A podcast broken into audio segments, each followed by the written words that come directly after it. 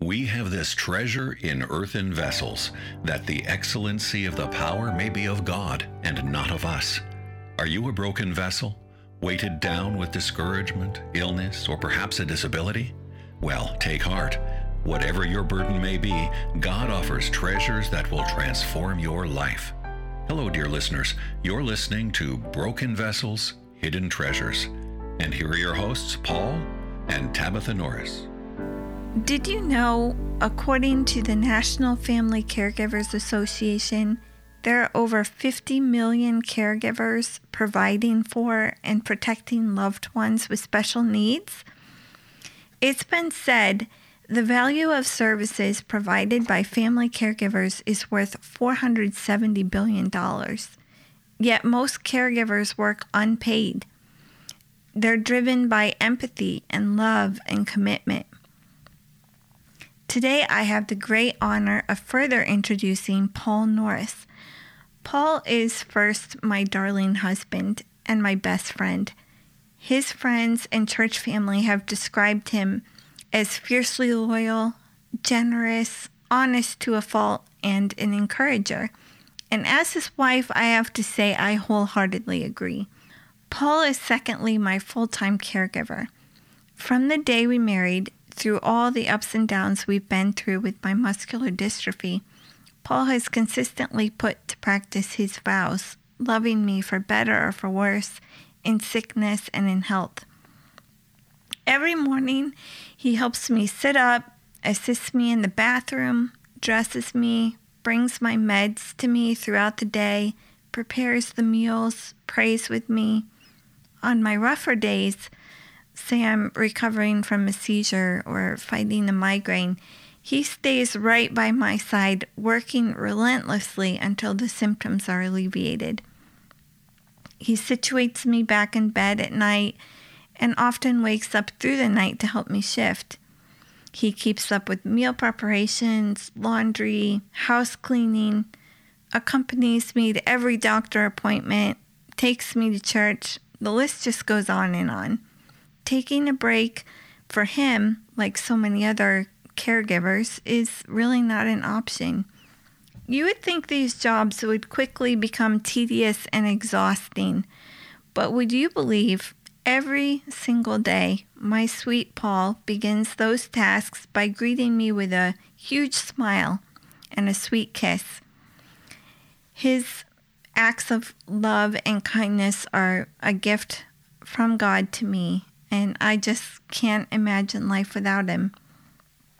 Paul, you've got a few years' experience as a caregiver under your belt now, so a lot of us are eager to hear your thoughts on the subject of caregiving. I want to start with the word caregiver. Many people don't really understand what this means. How would you define caregiving and why is it so important? Well, I would describe it as anything you do in support in the independence and quality of life for an individual with special needs. Uh, it's a broad role, so anything from providing personal care to companionship to even moral support. Caregiving is important because God expects us to have compassion for those in need and defend the helpless. We live in a world where personal sacrifice for someone else is almost unheard of, seeking our own fulfillment is really what's only encouraged from the world. But yet, God's word tells us the very opposite. We are to consider others more significant than ourselves. As Proverbs 31 8 through 9 says, Open your mouth for the mute, for the rights of all who are destitute. Open your mouth, judge righteously, defend the rights of the poor and needy. We also see in Exodus 22, verse 22, God orders special care and protection for the widows and orphans. And also in James 1:27 says caring for the orphans and widows is the fruit of true the true worship of God. At the same time, we read through Exodus and Deuteronomy that God reserves wrath for people who take advantage of those who are blind, deaf, and disadvantaged. Hmm. How did God equip you to handle the role of caregiver? Well, that's a can be a long story. I'll try to keep it synopsed or brief as possible. Uh, I have always had a heart to help others. And it started early when I was younger in the church, probably when about fifth or sixth grade. I started serving in the church. And that developed into wanting to help individuals and seeing the need of people and having a compassion and desire to, to do what I could to help them. Um, later, it really came to fruition um, around 2012, I believe it was, when my dad was diagnosed with cancer. And it was stage four. He was given four to four months to four years to live. So I stopped pretty much anything outside of just working when I, you know, because I still had to work a job. But any free time I had, I spent helping him so that my mom could have a break. And she was there during the day when I was working. We were taking turns taking care of him. Um, fortunately, he only got seven months, however, when he passed away. But in that, I learned how to be a caregiver and wouldn't have wouldn't have uh, otherwise really known what to do had I not gone through that.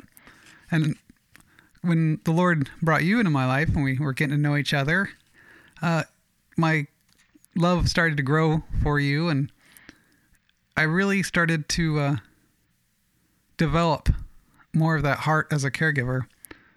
And, you know, your life is not only precious to God, but it's also deeply precious to me. You know, when we learned your prognosis of your muscular dystrophy, the Lord really impressed on my heart that I needed to fight for you and with you as your advocate. I wanted to be sure that every decision made would be in your best interest, and for what I needed was wisdom. As Psalms 121, verses 1 through 2 says, I lift up my eyes to the hills. For where does my hope come from?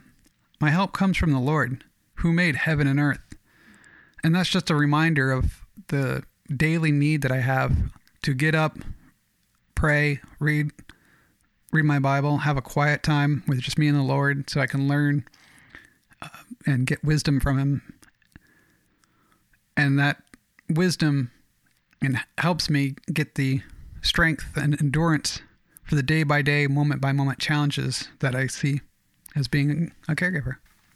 Good. How has being the caregiver changed you? Well, it's really opened my eyes to the need of people with disabilities. I have a more understanding of the challenges um, of individuals that I, I see and and uh, more compassion, definitely. I mean, obviously, I always had compassion for them, but it's a different kind of. It's more of a compassion from God, where I uh, can see how the Lord sees them now, and before. I may have just seen them as the world sees them as, oh, it's, you know, almost more of a pity thing rather than compassion, where I see them, you know, having limited ability, but yet not understanding who the person is because and that's what the Lord really helped me to see is seeing people as as people as he does as seeing the person where yes they might have limited ability but does that doesn't mean God can't use them in great ways. And in uh, personally it's really taught me the, the the need to lean on God on a daily basis to get my strength from him because if I had to rely on myself to do this daily tasks, I probably would have burned out a long time ago. But yet he he really gives me strength and helps me continue to just do it day by day because I know that that's what he wants me to do, and I'm serving him, and when I'm when I'm serving you. Well, the number of caregivers is on the rise. So a lot of us interact with caregivers in the church or at work. So, can you give us two or three examples of what not to say to caregivers? Well, I think when most people comment or, you know, say, give statements to me uh, or other people, they are well intentioned. However, people generally don't know what to say to really show empathy or offer encouragement. They kind of struggle. And so they kind of just take a stab at it and uh, not really expressing themselves well in what they say. And a lot of the times the comments aren't really thought thought out and can be hurtful. Uh, Proverbs 12, 18 says, There is one th- whose rash words are like sword thrusts, but the tongue of the wise brings healing. So even if you're well intentioned, sometimes the things you say do kind of pierce your people's heart. So you got to be careful. So pretty much, in other words, that you know, trying to say, think before you speak. Think before you speak. All right. so some of the things that have been told to me and probably would be better kind of left unsaid. Uh, one of them was, uh, I couldn't do what you're doing. You're a better person than I. This can suggest that the life of a caregiver isn't fulfilling or that their loved one is a burden. Caregivers don't see their loved one as a burden or an object to be pitied. Uh, sometimes the work can be tiring and emotionally hard, but care- caregivers, me especially, kind of consider the work of caring for a loved one as something you're doing out of love. That it's, you know, an honor to help somebody, especially a loved one, and making sure that they have what they need. So, what would you say in place of that? Well, instead of instead of saying something like that, you could say, you know, thank you for what you're doing. I can imagine there are challenges, but I admire your dedication. And I'd like to do, you know, A, B, or C to help them or help you, you know, help them. So the second one would be uh, let me know if there's anything I can do. Now, I've actually said this to someone, again, well intentioned. However, there wasn't necessarily a thought process behind it of what if they did actually respond to that que- that statement um, or question, what I would be ready to do for them. And uh, you know, there's even my friends who are very kind have said this to me because they wanted to honestly help, unless I or the other the caregiver you're talking to is kind of ready with an answer, they're not likely to call you up. I mean, how awkward would it be if someone's going to go, "Hey," in, on a Wednesday, call you up and say, "Hey, you know how I asked if I could do something? You could do something for me. I, I got to, you know, my mon- my lawn needs to be mowed, and I'm really busy. Can you come over and do that?" I mean, who's really going to take the time to do that? It's it's from the person's perspective. It's kind of being selfish, um, even though you did offer. So a couple of different questions you could ask that might be a better way to help somebody is um, ask them, you know, what day can I bring dinner to you? Um, or, you know, I'd like to have your house cleaned. Is there a good time for that? You know, offering help where it would alleviate some of their daily routines so that they have more time to either rest or more time to spend with the loved one they're taking care of. You know, it could even offer on your way home from work, um, you know, hey, I'm to, I'm stopping by the grocery store or I'm at the grocery store. Is there anything I can pick up for you and drop off on my way home? You know, because you never know. They could have just started dinner and open their fridge and they realize they're out of butter or, or something like that. You know, it's something simple and they really can't just take off because the person they're caring for can't be alone. So something just as simple as that on a, you know, weekly basis or so is a huge help to somebody and actually would be very encur- encouraging to them too because there is now they see someone helping them and is elite you know caring about them to just do some simple things. And one of the probably even maybe the worst thing someone could actually say is actually not saying anything saying nothing because complete silence can be painful because we're always all of us desire to know that someone cares. And if you're sharing your heart about you know the struggles you're going through and someone looks at you with you know kind of deadpan eyes and doesn't really say anything because they don't know what to say that can kind of hurt. So it's always and everyone likes to be asked you know how's your loved one? You know and how seeing that someone sincerely cares and shows interest in it or how are you doing? You know but asking that in a sincere way not just being polite and it shows that the person cares about you as a caregiver or that you show you care about the caregiver it it's that simple little way of um, relating to people and helping people know that they're not alone in the struggle that they're they're currently in What is one of the most helpful blessings you personally have received as a caregiver? Well, little things on a regular basis mean a lot. You know, when we were living on the East Coast, uh, our pastor's wife would come over once a week to clean the house, kind of prepare a meal or two for a freezer so that way I wouldn't have to cook when I got home and we could just pull it out and eat leftovers for a while. And then she would also help with uh, with ha- being a companion for you, having so you have someone to talk to so you weren't lonely. Why?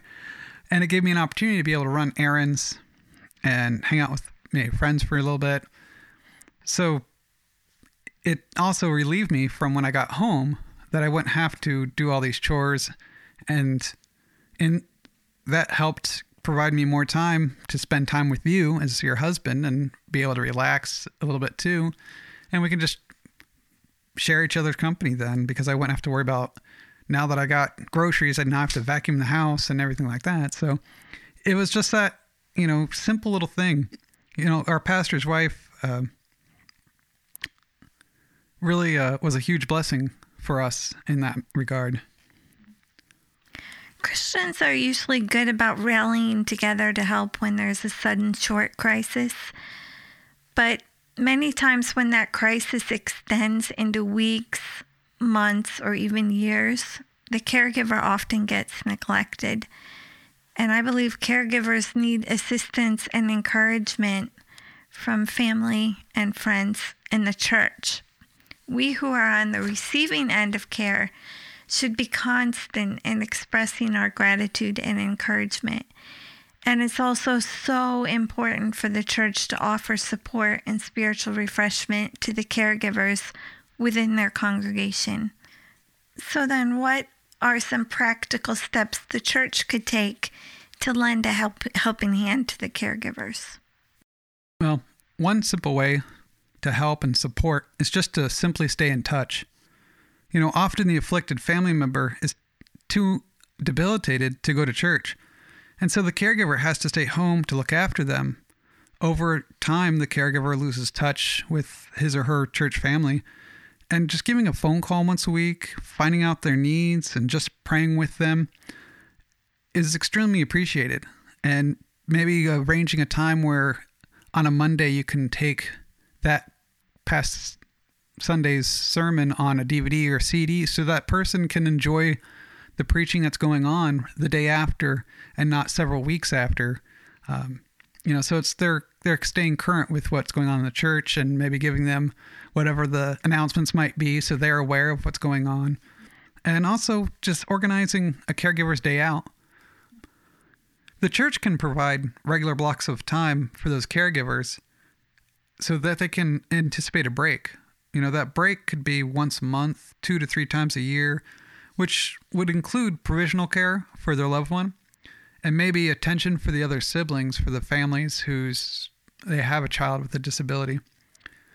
That way, the caregiver can anticipate or look forward to the lunch out, Bible study, a sports activity, or just quiet time alone. You know, reaching out to caregivers does take planning, but it is a ministry that's worth the effort. You know, I I think of Moses in Exodus 17 when he offered to hold up his hands while Joshua fought the um, Amalekites. You know, as long as Moses did that, the Israelites were prevailing. As soon as he started feeling weak and his hands started dipping, the battle started turning against the Israelites. So when he became weary, Aaron and Hur, H U R, like Ben Hur, uh, they uh, they saw this and they saw that need and they came alongside. And it's a great picture where they lifted up the staff to help Moses be able to hold it up. And they even brought a rock over so he could sit down. And it was just that it's a great picture of how they came alongside. And I just, you know, really like that how that's all someone needs is someone else to come alongside and help support. Well, you've given us a lot of great information. We as believers have a wonderful opportunity in front of us to minister to these caregivers. Let's take the challenge today to be an Aaron and Hur, lifting up tired hands by offering encouragement and providing much needed support.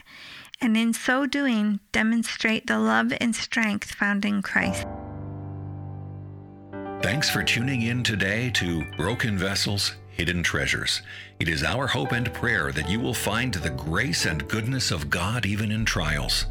We'd love to hear from you, and your feedback is important to us. You can reach out to Paul and Tabitha with comments, questions, or to share an episode with a friend in need through our website at bvhtministries.org.